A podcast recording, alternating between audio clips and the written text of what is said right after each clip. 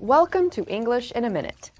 The expression change of heart sounds like a medical operation, but let's listen to Dan and Anna just to be sure. Dan, how did the audition go? Did you get the part? No. They told me I was perfect for the role. Well, then what happened? I guess the director had a change of heart. He felt that George Clooney is more handsome and talented than I am. George Clooney is very talented and so handsome. Oh, but not as much as, as you. We often make decisions based on how we feel in our heart. A change of heart is when we change our opinion or feelings about something. As a result, our decisions change too.